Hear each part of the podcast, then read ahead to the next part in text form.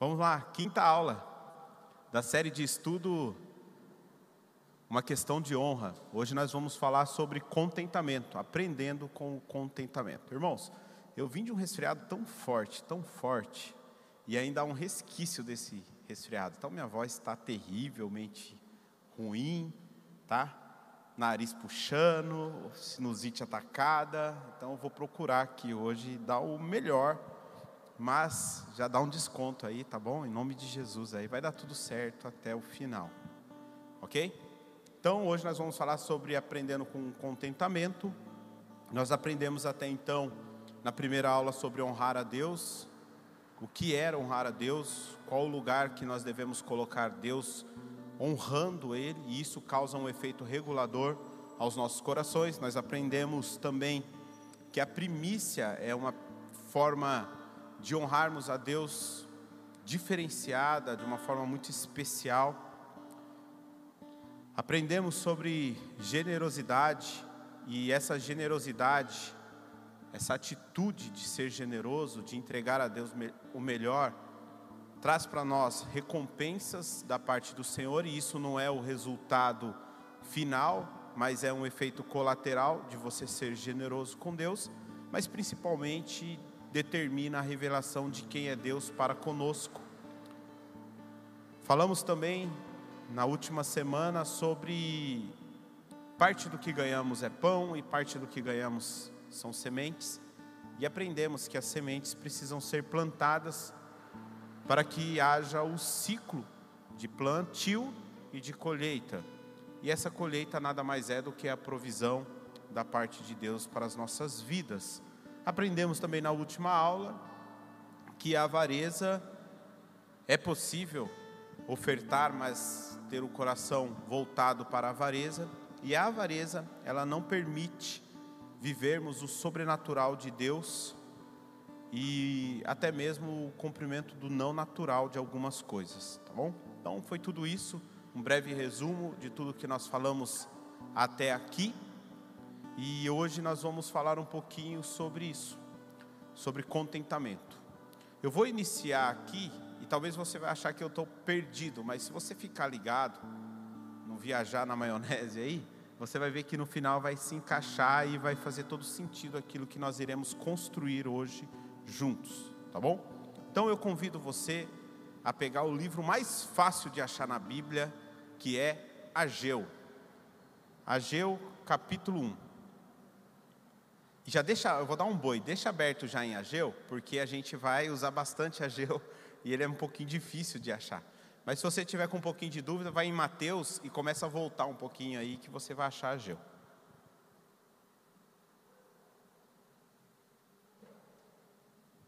Ageu está no finalzinho do Antigo Testamento, tá bom? Ageu 1, verso 6. Para você que achou, glória a Deus. Tinha um pastor que falava para mim, escola dominical. Quem não achou, né? Quem não achou, fala escola dominical. Agora eu lembrei do meu pastor. Oh, glória a Deus.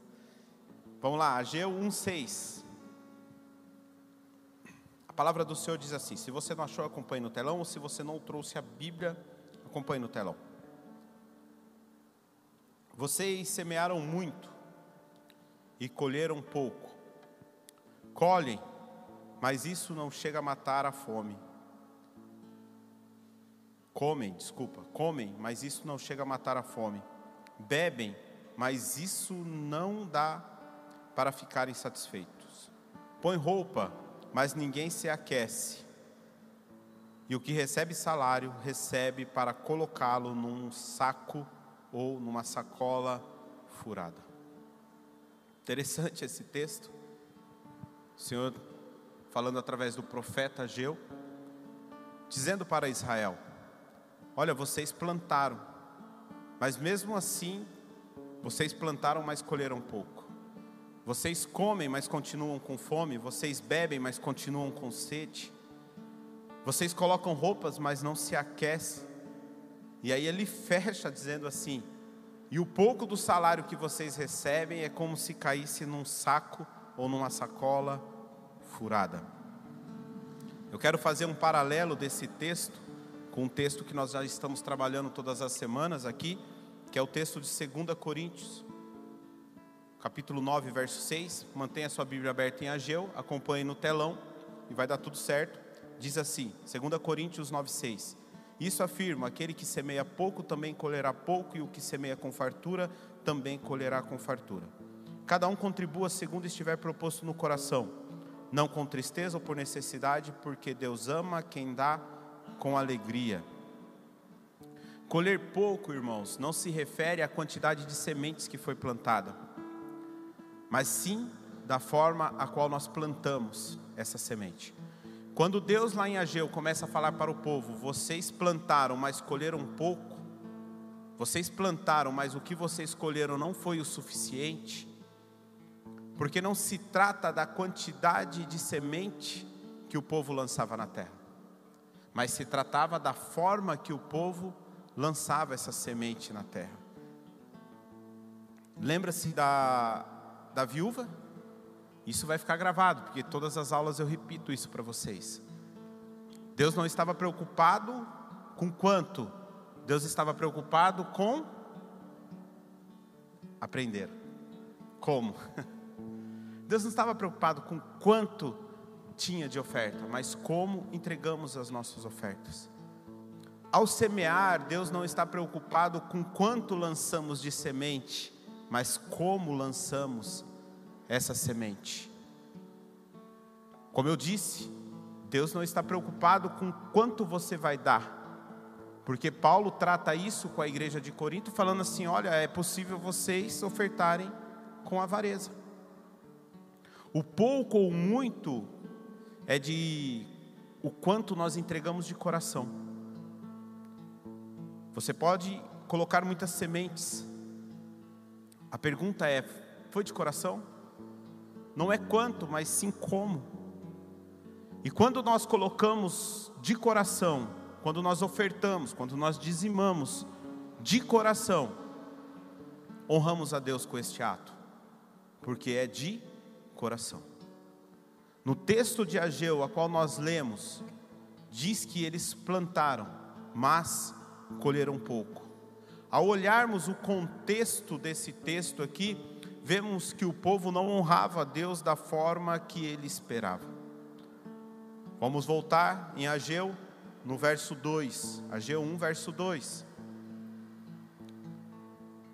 Então veja que no verso 6 Deus fala: Olha, vocês plantam, mas não dá, vocês comem, mas não se saciam, vocês bebem, mas não matam a sede, vocês vestem, mas não se cobrem do frio, e o pouco que ganha é como se estivesse num saco furado. Não sei se você já teve essa experiência da sua mãe te mandar ir no mercado quando criança, te dar aquele monte de moeda, porque parece que criança tudo é furado, né? Até a mão é furada. Você dá o dinheiro na mão da criança. Irmãos, eu já fui assim, ó, pro mercado. E quando eu cheguei lá, eu abri, e falei, ué, caiu. Não sei se vocês já tiveram essa experiência. Acho que criança é meio lesada, né? Aí abre a mão, aí, dá, aí lembra e fecha, e, mas já era, irmão, já perdeu. Deus está tratando isso com esse povo, mas nesse caso não é uma questão natural, não é que realmente o povo estava perdendo dinheiro por, por uma questão natural, porque estava mandando a criança para o mercado. Mas vamos entender isso melhor. Deus aqui estava tratando uma questão de falta de honra do povo de Israel. Então em Ageu 1, verso 2 diz: Assim diz o Senhor dos Exércitos: Este povo diz: Ainda não chegou o tempo, o tempo em que a casa do Senhor deve ser construída. Por isso, a palavra do Senhor veio por meio do profeta Ageu, dizendo: Acaso é tempo de vocês morarem em casas luxuosas, enquanto este templo permanece em ruínas? Deus, mantenha aberta aí, Deus, Ele está reclamando com o povo, a reclamação de Deus aqui é muito clara. O que Deus está falando para Israel? Vocês não me priorizam. Não há honra naquilo que vocês estão fazendo a meu respeito. E se não há honra naquilo que vocês estão fazendo a meu respeito, não há resultados. Então Deus trata Israel, e por isso que Deus diz assim: olha, vocês não, estão me priorizando, eu não sou a prioridade aqui. Vocês estão priorizando a si mesmo. Lembrando que este povo é um povo que volta da Babilônia, é um povo que passou 70 anos fora da sua terra natal, então podemos dizer que poucos, e a grande maioria deles eram pessoas de uma nova geração, de uma geração que havia nascido na Babilônia. E quando eles retornam para Israel, há uma discussão entre o profeta usado por Deus, porque aqui, diferente daquilo que nós temos, a experiência de Deus falar conosco, a experiência do Espírito Santo morar em nós, no Antigo Testamento não havia. Se levantava um profeta, Deus sempre levantava um profeta e esse profeta falava ao povo. Então o profeta recebe de Deus e fala para o povo, e o sacerdote recebia do povo para entregar a Deus. Mas quando o profeta se levanta com assim diz o Senhor, e começa a questionar o povo e dizer assim: olha, vocês estão preocupados com as suas casas, ou seja, vocês estão preocupados com a sua vida e vocês não estão preocupados com as coisas de Deus. Então é por isso que vocês semeiam e colhem pouco. É por isso que vocês comem e ficam com fome. É por isso que vocês bebem, mas não ficam satisfeitos. É por isso que vocês colocam roupas, mas não se aquecem. E é por isso que o pouco que vocês recebem é como se vocês colocassem numa sacola furada. A bênção de Deus na vida das pessoas não é medida por riqueza, irmãos. A bênção de Deus na vida das pessoas é medida por suficiência. Esse povo, Deus não estava falando para o povo assim: olha, vocês precisam me honrar para que vocês sejam ricos. Que Deus estava dizendo assim: olha, me falta honra, e por faltar honra, falta para vocês o suficiente. E muitas vezes nós confundimos isso, que bênção de Deus é riqueza. Não, bênção de Deus é suficiência. O que Deus estava tratando aqui é que vocês não têm o suficiente. Em 2 Coríntios, no capítulo 9, no verso 8, diz: o apóstolo Paulo diz: Deus pode tornar abundante em vocês toda a graça, a fim de que, tendo sempre em tudo ampla suficiência. Não é ampla riqueza. E eu não estou pregando contra o dinheiro ou contra ter o dinheiro. Não se trata disso.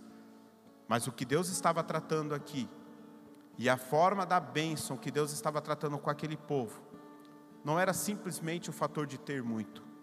Aquele povo não, não chegava a ter o suficiente, porque faltava colocar Deus no lugar correto. Então eles andavam com bolsos furados.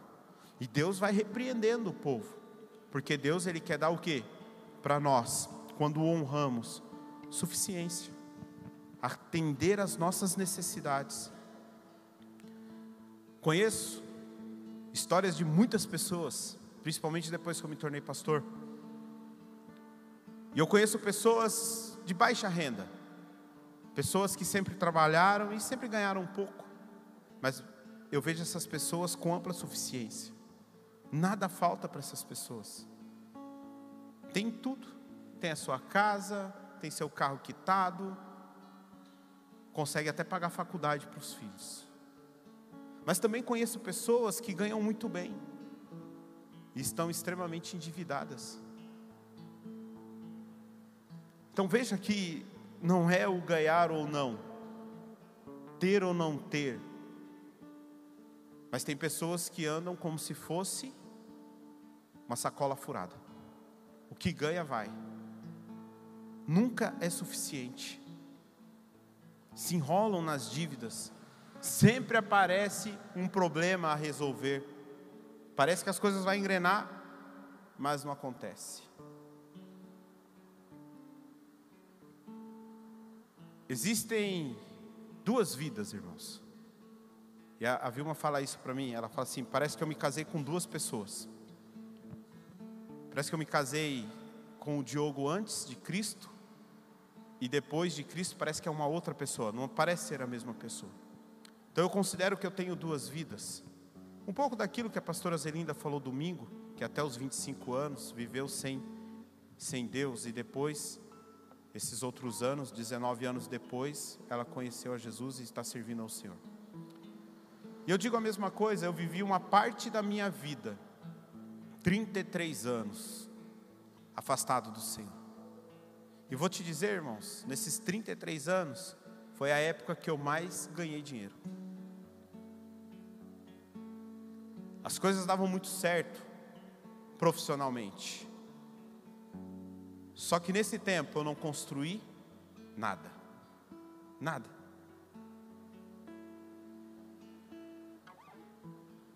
Depois de um tempo, conheço a Cristo, entendo o Evangelho. Cheguei a ganhar quatro vezes menos do que eu ganhava. Mas consegui construir as minhas coisas em tão pouco tempo. Eu sou prova daquilo que Deus está falando com o povo de Israel aqui. Planta, planta, planta, planta, mas não colhe nada. Antes de conhecer a Cristo, irmão, eu bati o carro mês sim, mês não. Um dia eu dei um PT num, num Voyage sem seguro, irmãos. Novo, aquele novo que saiu.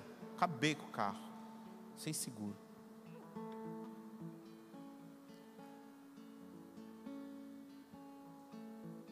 Depois que eu comecei a servir a Cristo, acho que eu nunca mais bati o carro, né?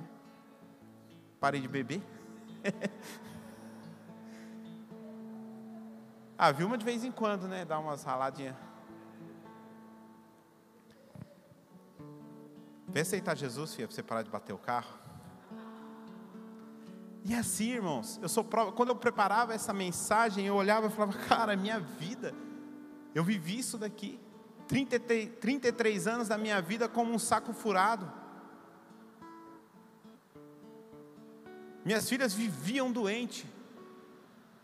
Irmãos, já tem mais de três anos, mais, mais que minhas filhas não vai no médico. Que ninguém lá em casa fique internado. Que a gente não passa perrengue referente a isso. Então, nós vamos olhando e vamos falando, cara, como que Deus pode fazer a gente prosperar. E esse prosperar e essas bênçãos de Deus não está ligado a quanto de dinheiro tem, está ligado à suficiência. Deus olha e fala, ele precisa disso, isso é o suficiente para que ele possa viver, e Deus dá, e Deus mantém, e Deus cuida. E note que é, é muito interessante esse papo e esse diálogo que Deus tem com o povo de Israel, dizendo assim: Cara, vocês não estão vendo que vocês estão plantando e vocês não estão colhendo nada. A insuficiência não provém apenas por falta de trabalho, irmãos. Nós estamos falando aqui de pessoas que trabalhavam, porque você pode falar assim: ah, tem pessoas que não têm, vivem faltando porque não trabalham, porque não se mexe, aí tudo bem, normal. Se não há trabalho, Paulo disse: não trabalha, não come. Então vemos pessoas que estão encostadas e vivem uma insuficiência de, de coisas. Mas no caso deste povo não é falta de trabalho, esse povo ele produzia. Só que o que ele produzia era insuficiente. E note que não se trata de origens naturais. Vamos para o verso 9 de, de AG1. Verso 9. Vocês esperam muito, mas eis que veio pouco e o que vocês trouxeram para casa eu dissipei com um sopro. E por que eu fiz? Pergunta o Senhor dos Exércitos. Por causa do meu templo, que ainda está destruído, enquanto cada um de vocês se ocupam com sua própria casa. Por isso, por causa de vocês, o céu reteve o orvalho, e a terra deixou de dar o seu fruto. Nos campos e nos montes Provoquei uma seca que atingiu o trigo, o vinho, o azeite e tudo o que a terra produz, e também os homens e o gado. O trabalho da mão de vocês foi prejudicado. Deus está dizendo, essa insuficiência está relacionada ao reino espiritual. Essa insuficiência que vocês estão passando não está ligado a causas naturais. Deus deixa claro isso. Agora vira sua folha, vai em Ageu 2,15. Ageu 2,15.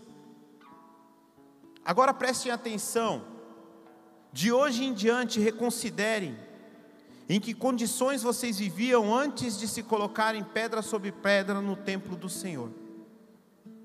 Deus está falando aqui antes de cuidar da minha casa, antes de me honrar. Quando alguém chegava, então antes do povo honrar a Deus, olha o que acontecia. Quando alguém chegava a um monte de trigo procurando 20 medidas, havia apenas 10. Quando alguém ia ao depósito de vinho para tirar 50 medidas, só encontrava 20. E olha que interessante.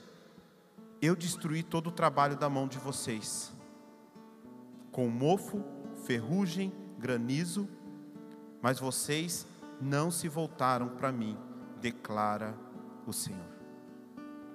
Após o resultado de insuficiência do povo de Israel, o que Deus esperava de Israel? Arrependimento. Podemos dizer que essa maldição dada por Deus, até as maldições se tornam bênçãos quando vêm do Senhor, porque o Senhor retém o trigo, o azeite, o vinho, a colheita, o Senhor retém como uma forma de maldição. Para quê? Para que o povo se arrependesse, para regular o coração do povo, para ajustar o coração do povo.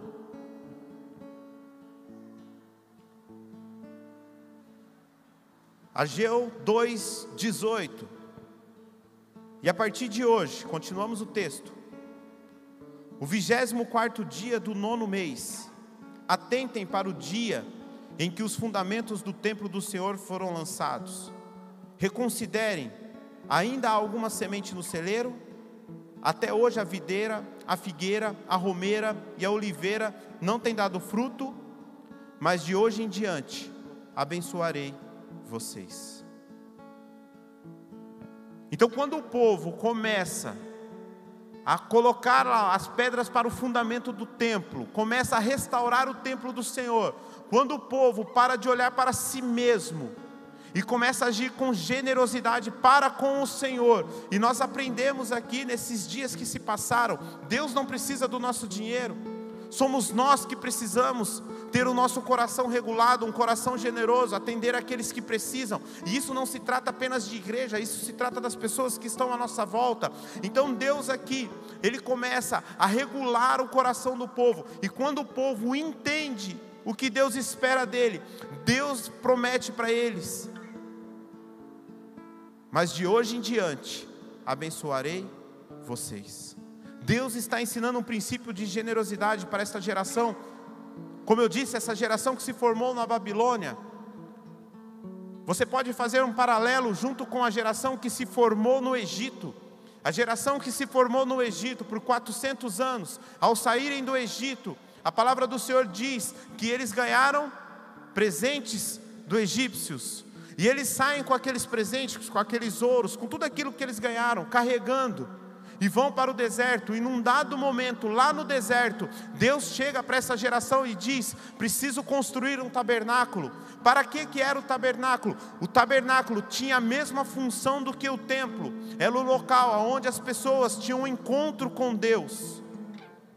Era o lugar onde Deus se apresentava através do sacerdote, era onde Deus recolhia o sacrifício, as ofertas em perdão aos pecados das pessoas, então era um local importante para aquele povo que servia a Deus, mas, diferente da Babilônia, a geração que sai do Egito, quando Moisés fala assim: Olha, nós vamos construir um tabernáculo, a palavra do Senhor diz que o povo começa a entregar, que o povo começa a doar. Então veja, há um coração generoso, e esse coração generoso se perde. Um povo que era escravo, não tinha nada. Um povo que não tinha sido dono de nada até então. Quando tem uma posse e o Senhor pede, eles entregam. Só que aqui nós vemos algo diferente. Nós vemos um povo que, quando o Senhor fala, cara, precisa cuidar das minhas coisas, quem vai ajudar? Quem vai fazer? Quem vai cuidar? E cada um fala: não, eu vou cuidar do meu, eu vou cuidar do meu. Mas não foi através do Senhor que veio a libertação da Babilônia? E o povo recua. Mas quando o povo começa a entender, quando Deus ensina o princípio de generosidade, que foi o que nós aprendemos, esse povo começa a atrair resultados de generosidade da parte do Senhor. E para que, que Deus quer ensinar princípios de generosidade? Porque Deus quer ensinar aos nossos corações expressar a natureza de Deus. Nós aprendemos também na semana passada. Servimos um Deus generoso em todos os aspectos. Então nós precisamos portar a natureza de Deus, de um coração generoso. Veja que a cobrança de Deus é apenas com seu povo, irmãos. E aí você pode se perguntar assim: mas e o ímpio lá fora, que não conhece a Deus e prospera? E o ímpio lá fora, que não passa perrengue? Esses caras não têm o um coração generoso em nada. Exatamente isso, irmãos. Por quê? Porque a palavra de Deus diz que Ele irá cobrar cada um de acordo com o seu conhecimento. Lucas 12, 48. 48, parte B. A quem muito foi dado, muito será exigido. A quem muito foi confiado, muito será pedido. Então, sim, nós somos um povo onde Deus quer regular os nossos corações. O povo que está lá fora, irmãos, muitos já seguem juízo, em vida. E você pode falar, Diogo, peraí, como isso? O juízo não segue pós-morte? Mas tem pessoas que já vivem um juízo em vida. Lembra-se da passagem do Faraó? Moisés chega diante do Faraó e Deus fala: Olha, vai lá diante do Faraó, você vai fazer esses milagres. E Deus já fala: E eu vou endurecer o coração de Faraó. Eu lia e falava: Deus é injusto com o Faraó. Porque Moisés vai fazer os milagres e Deus já disse que vai endurecer o coração de Faraó. Coitado do Faraó, o Faraó não tinha nem chance de acreditar em Deus. Mas quando nós olhamos no original, esse eu vou endurecer o coração de Faraó, no original quer dizer, eu vou deixar permanecer o coração de Faraó da forma que ele quer.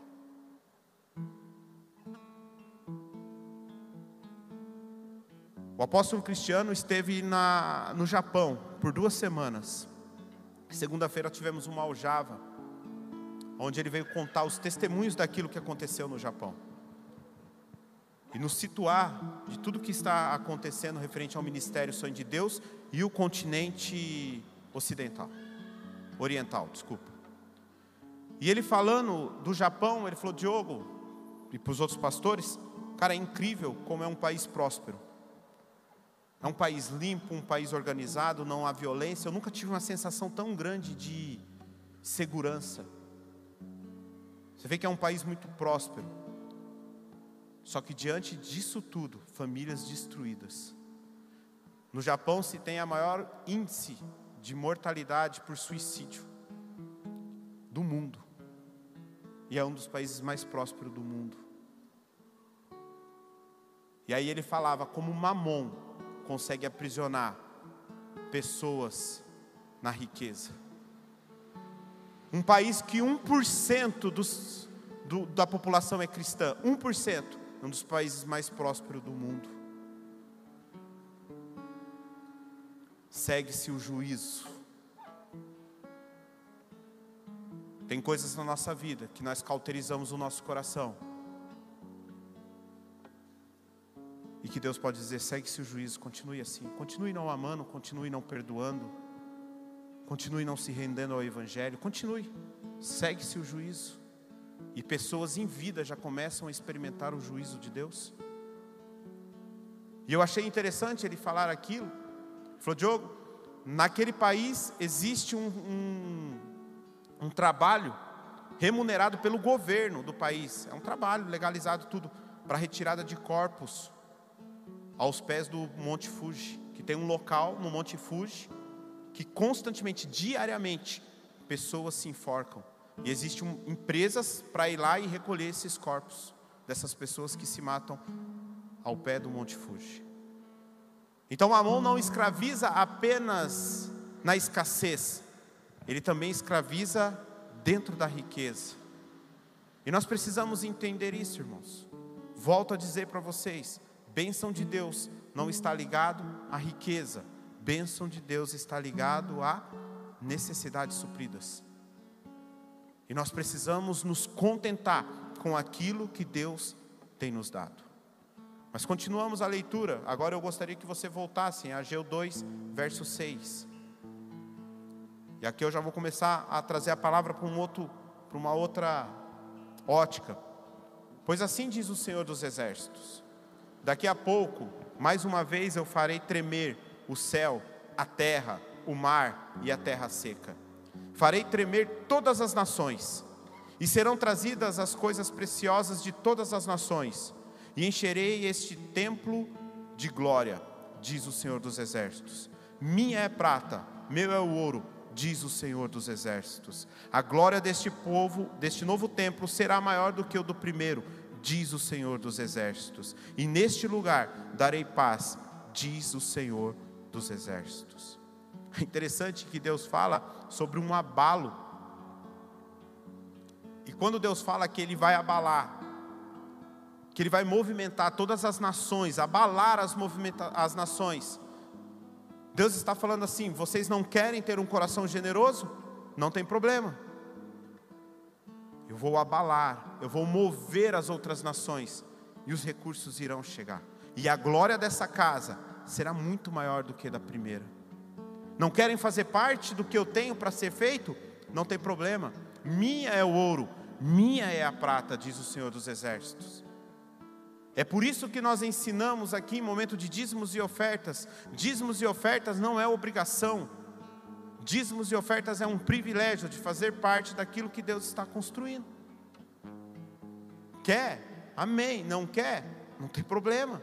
É o Senhor dizendo.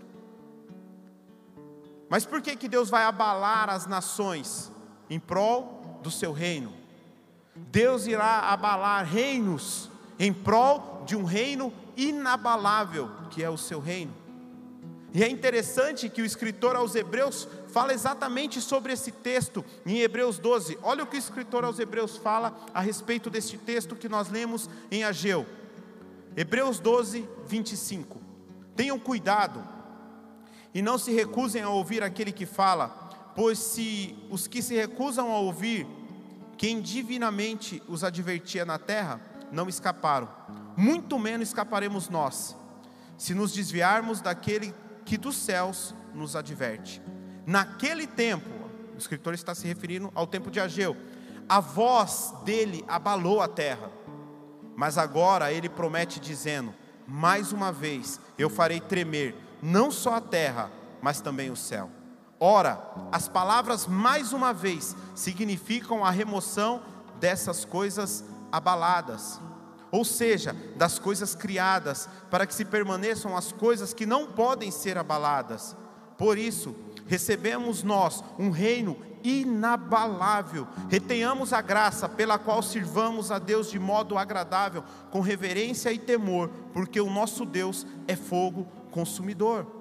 A razão pela qual Deus quer abalar as coisas é remover as coisas abaláveis, para que o seu reino inabalável permaneça. É isso que o escritor aos Hebreus está dizendo. Mais uma vez, Deus vai abalar.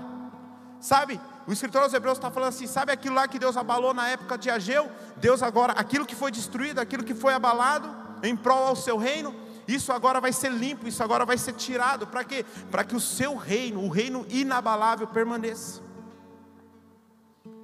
Deus está dizendo que pode abalar coisas. Em nossas vidas, irmãos, aprendemos isso.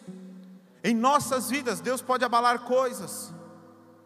Deus pode tirar pessoas. Deus pode fazer situações da nossa vida desmoronar. Para quê? Para que o seu reino inabalável volte para o lugar que não deveria ter saído. Ou seja, a prioridade nas nossas vidas. Conheço pessoas que vêm para a igreja, são abençoadas, saem da igreja, e depois de um tempo perdem a bênção e voltam para a igreja e perguntando por quê? Não estou em pecado, não estou fazendo nada de errado. Deus abala situações da nossa vida para que o seu reino inabalável volte para o lugar. Quando o escritor aos Hebreus fala, tenham cuidado e não se recusem a ouvir aquele que fala, Deus deixa de levar, não deixa de levar a sério o que Deus diz. Pessoas foram julgadas por não priorizarem a Deus. Como eu disse, Deus abala coisas que são para nós garantias. Deus abala coisas que nos agarramos como um bote salva-vidas. Não se trata de vingança da parte do Senhor. Ah, é? Eu dei o um emprego, foi embora da minha casa, eu vou tomar. Não se trata de vingança. Trabalha de, se trata de Deus reordenar as nossas vidas. Se trata de Deus reordenar os valores das nossas vidas. Por isso que quando nós recebemos algo da parte do Senhor, o que Deus espera de nós é generosidade. Mas as primeiras coisas que nós abrimos mão são das coisas de Deus. Porque talvez não precisamos mais do Senhor. Viver a suficiência de Deus nos leva ao contentamento. Quando você aprender a viver com aquilo que Deus te deu, que é o suficiente, e você aprender a ser contente com isso, você aprender o contentamento com aquilo que Deus tem te dado, aí você estará vivendo a suficiência de Deus. Nós lemos um texto nas aulas passadas de Filipenses 4, vou pegar só a parte do versículo 10, que diz assim: Filipenses 4:10. Fiquei muito alegre no Senhor, porque agora mais uma vez renasceu o cuidado que vocês têm por mim. Na verdade, vocês já tinham esse cuidado antes, só que lhes faltava oportunidade. Digo isto não porque esteja necessitado, porque aprendi contente em toda e qualquer situação. O contexto aqui é Paulo agradecendo aos irmãos da Macedônia e relatando a sua alegria em qualquer situação a qual ele está passando. O contentamento deriva de uma posição que temos em Deus. Esse contentamento é algo que se aprende. Porque Paulo diz: aprendi a viver contente. Aprendi o contentamento de ter e não ter. Mas será que nós aprendemos o contentamento de ter ou não ter? Ou só estamos fechados com Deus quando tudo está indo bem nas nossas vidas? Quando é tudo do nosso jeito? quando é da forma que nós pensamos, da forma que planejamos. Contentamento, irmãos, é viver o que Deus planejou, da forma que Ele quer, do jeito que Ele quer, no trabalho que Ele quer, com as pessoas que Ele quer, sermos contentes. Mas vejo pessoas que não são nem contentes com as coisas de Deus, que dirá com as coisas que não são de Deus. Precisamos aprender porque o mundo lá fora vai dizer para você: seja feliz. Você olha para o seu marido e fala: cara, esse cara não dá mais. Hum, você não casou com ninguém perfeito. Mas o mundo lá fora vai dizer: não se contente com isso, procure algo melhor. Nós precisamos aprender a viver no contentamento do que Deus tem para nós, em todos os aspectos, em todas as áreas. Porque Paulo fala: aprendi a viver contente. Se é algo que se aprende, irmão, porque é algo que precisa ser ensinado. O grande problema dessa nossa geração é que nós temos comido uma sopa muito rala. Minha avó fazia um caldo que chamava caldo da caridade. Não sei se alguém já viu falar disso. Minha avó chegava em casa e falava: Vó, faz o caldo da caridade. Irmão, sabe o que é o caldo da caridade? É água, coloca uns temperos lá, salsinha, uns bagulho lá de mato lá, e quebra um ovo lá dentro. Era isso, irmãos. Era uma delícia tomar o caldo da caridade da avó. Passava dez minutos, eu estava com fome. Eu não mata fome aquilo lá. Mas Sara resfriado. Nós precisamos aprender a viver contente. Mas o grande o, o, o, contentamento de Deus, da parte de Deus para as nossas vidas, mas o grande problema hoje da nossa geração é isso. A gente toma só o caldo da caridade. E a gente nunca se alimenta porque não se ensina a ser contente em todas as áreas. O que se ensina é: você precisa ter, você precisa ganhar. Venha para a campanha das chaves, venha para a campanha dos sete dias, venha aqui porque aqui eu sou a igreja tal, vem e assim vai. E aí nós aprendemos isso. Então, quando as coisas não estão dando tão certo na nossa vida, ou seja, da forma que nós acharíamos que deveria ser, nós falamos tem alguma coisa de errado. Por quê? Porque nós relacionamos bênçãos com riqueza, mas bênçãos não se trata de riqueza, bênção se trata necessidades supridas.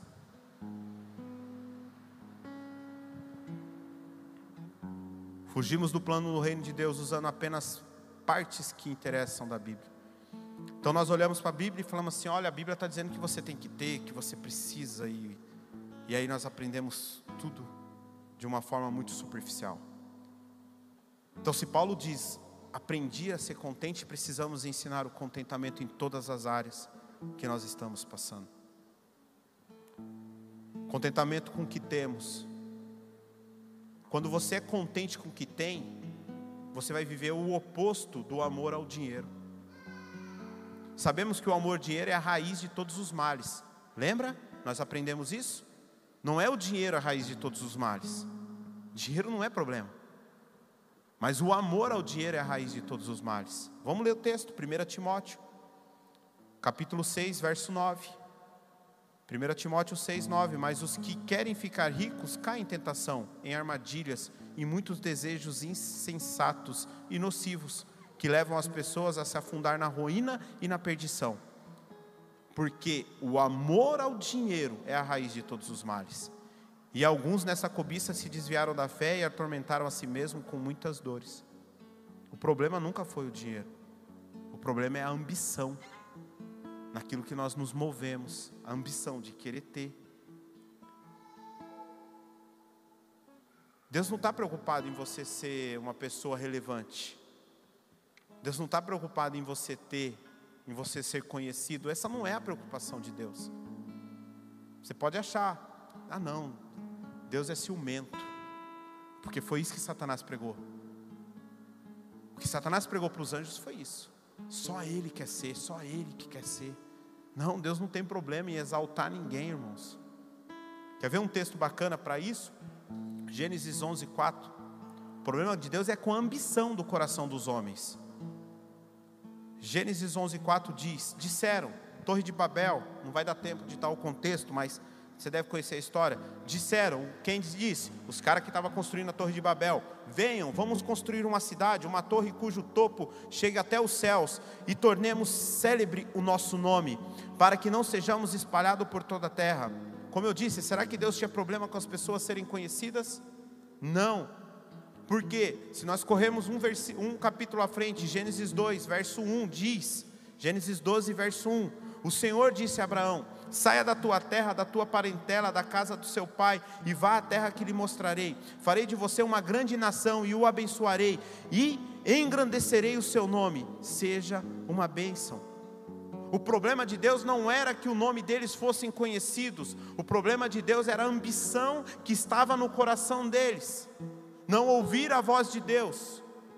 Irmãos, você deve ter escutado isso, que Deus destrói a torre porque o povo queria chegar no céu e ser maior do que Deus. Não, Deus não destrói a torre por causa disso. Até porque não é engenharia no mundo que chega até os céus. Não dá.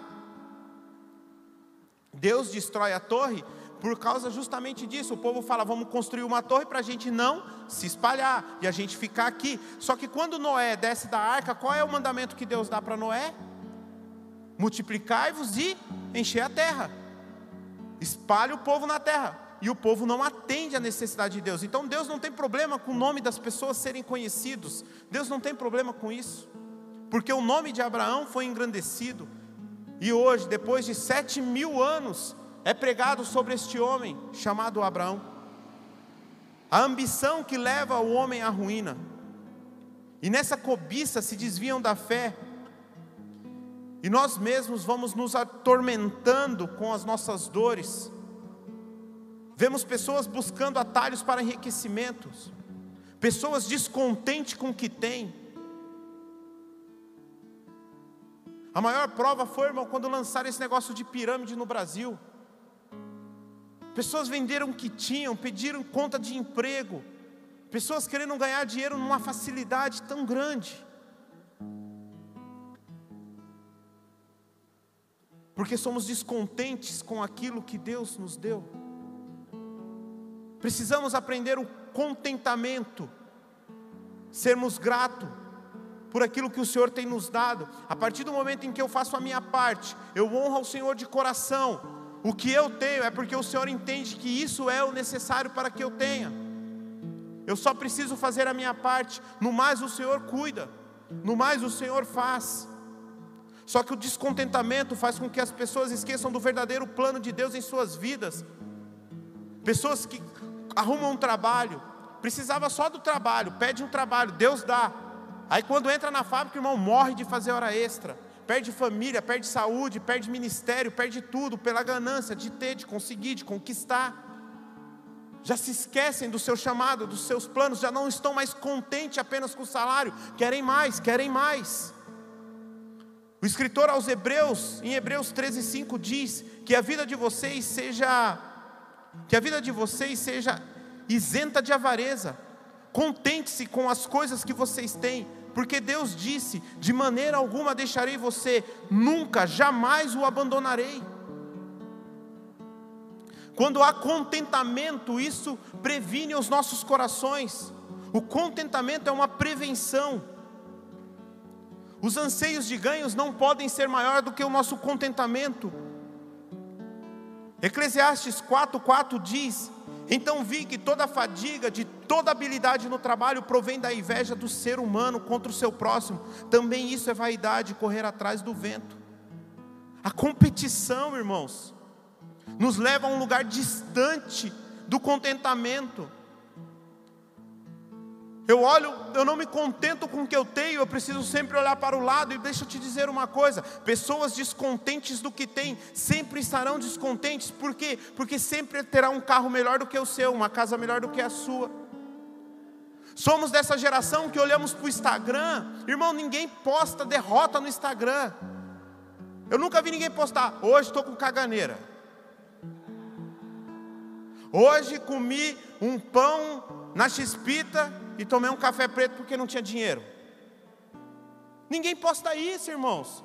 Ninguém posta derrota, todo mundo posta vitória. E aí nós olhamos para o lado e a inveja toma conta do nosso coração, e aí sempre estamos descontentes, e por estarmos descontentes com aquilo que temos, deixamos de experimentar aquilo que Deus nos deu, que é o melhor. Porque se Deus nos deu a nossa família, a nossa vida, a nossa estrutura financeira, é porque Deus está dizendo: isso é o melhor para você. Isso é para que eu não te perca. Isso é para que o meu propósito se cumpra na sua vida. Você já parou para pensar nisso? Será que se você tivesse o que o outro tem, aquilo que você tanto quer, você cumpriria os propósitos de Deus? Precisamos aprender a ser contente, confiar no Senhor, Senhor, se é isso que o Senhor tem para mim, amém. Estou contente, estou feliz, continuo com o meu propósito. Não estou dizendo que você não deva viver os seus sonhos, conte os seus sonhos para Deus. Mas fé não é determinar, fé é você dizer para o Senhor: Senhor, faça a tua vontade, não a minha. Esse é o meu sonho, mas é a tua vontade. E aí nós somos descontentes, e o escritor diz isso, então vi toda a fadiga. Irmãos, tem gente que trabalha a vida inteira, se fadiga, morre de trabalhar por inveja, porque quer ter mais. Meu irmão não pode ter mais do que eu. O meu amigo não pode ter mais do que eu. Eu preciso ser o que tem mais. E aí nos matamos. Competição nos leva para um lugar distante do contentamento. A competição tira o foco dos propósitos de Deus. Último texto para encerrar, Lucas 12, verso 13. Diz: Neste ponto, um homem estava no meio da multidão e disse a Jesus: Mestre, diga a meu irmão que reparta comigo a herança. Jesus está caminhando, chega um homem para ele, para Jesus. Irmãos, quantas pessoas tiveram a oportunidade de parar Jesus? Quantas pessoas tiveram a oportunidade de falar com Jesus? Quantas pessoas tiveram a oportunidade de fazer uma pergunta para Jesus? Ouvir uma resposta de Jesus. E este cara tem uma oportunidade que poucos tiveram. E o que ele fala para Jesus é: Mestre, diga ao meu irmão que reparta comigo a herança. Possivelmente o irmão dele devia estar ali perto. Mas Jesus lhe respondeu: Homem, Quem me nomeou juiz ou repartidor de vocês? Então lhes recomendou: tenha cuidado e não se deixe dominar por qualquer tipo de avareza, porque a vida de uma pessoa não consiste na abundância dos bens que ela tem. E aí eu vou recapitular a série de mensagens que nós tivemos aqui. Se você não, não era dessa época da igreja, se você não esteve aqui, está lá no YouTube, que é a série Movidos pela Eternidade. John Beverly trata isso muito bem. A vida da pessoa não consiste em bens. Pessoas que trabalham 50, 60 anos para ter 20 anos de tranquilidade na sua aposentadoria. Pessoas preocupadas com 20 anos. Irmãos, 20 anos é cinco Copa do Mundo. Passa rápido demais. Pessoas trabalham uma vida inteira para ter uma boa aposentadoria, mas pessoas não trabalham a vida inteira para ter uma boa eternidade. O que você tem feito com as suas finanças? Como você tem honrado a Deus? O quanto Deus é importante na sua vida? Parte do que ganhamos é pão, é seu, é alimento, mas parte é semente. Plante, plante na vida de pessoas, plante no reino de Deus. Irmãos, Deus não precisa do nosso dinheiro, mas Deus nos dá a oportunidade de regular o nosso coração como um coração generoso e fazermos parte de um plano eterno que vem acontecendo desde quando o ser humano está na terra. Sabia que você faz parte desse plano? Que só irá terminar quando Cristo voltar? Somos parte desse processo, desse tempo do reino de Deus, um reino inabalável. E Deus está dizendo: por amor a nós, não é ameaça, não é colocando a faca na sua jugular e dizendo você tem que dar, você tem que fazer. Você... Não, irmãos, até porque Deus não precisa do seu dinheiro. Nós aprendemos isso, é uma forma de voltar para você como forma generosa da parte de Deus em provisões, mas Deus está falando assim: você precisa fazer parte de algo que é grandioso, algo que antes de você nascer já existia e algo depois que você morrer continuará existindo. É algo tão grandioso. Não se trata deste tempo, desta igreja, dessas paredes. Se trata de um reino inabalável. Essas paredes são abaladas. O CNPJ dessa igreja é abalável. Tudo isso daqui pode acabar em cinza se Deus quiser. Mas o reino dele é inabalável e você tem a oportunidade. Mas nós nos preocupamos com o que o outro tem, nós não nos contentamos, nós buscamos mais e mais e mais e mais em Deus, colocamos Deus contra a parede e dizemos: temos que ter um carro melhor. Eu vi uma postagem da Jéssica dizendo: quando nasce uma criança, a primeira preocupação dos pais é uma casa maior, um carro melhor. Só que uma criança não está nem preocupada com a casa que ela vai morar, com o carro que ela vai andar. Não é essa a preocupação da criança. Mas nós somos doutrinados a ter mais, a querer mais. E volto a dizer, irmãos, não prego contra a riqueza. Não há problema. O amor ao dinheiro é o problema. Que possamos ser contentes com aquilo que Deus tem para nós. Senhor nosso Deus, graças te damos, ó Pai. Chegamos a mais um termo daquilo que o Senhor tem tratado aos nossos corações, realinhando a estrutura nossa, ó Pai, ao se tratar de honra, ao se tratar de finanças. Senhor Jesus, que o Senhor possa continuar nos abençoando, que o Senhor possa nos dar a tua graça, o teu amor e a tua misericórdia. Graças te damos por tudo, ó Pai. Agora nos despede em paz, nos guarda, nos proteja, nos livra de todo o mal. Que possamos chegar bem nos nossos lares, ó Deus, e que possamos sempre estar no centro da tua vontade. Que possamos pensar em tudo aquilo que está sendo ministrado, ó Pai e se alguma coisa não faz sentido, nos ajuda pela força do Teu Espírito Santo. Nos convença, ó Deus, através do Espírito Santo, que não seja pessoas, seres humanos, mas que o Senhor possa nos convencer daquilo que é certo, reto, moral, santo. Deus, graças te damos por tudo. Em nome de Jesus. Amém.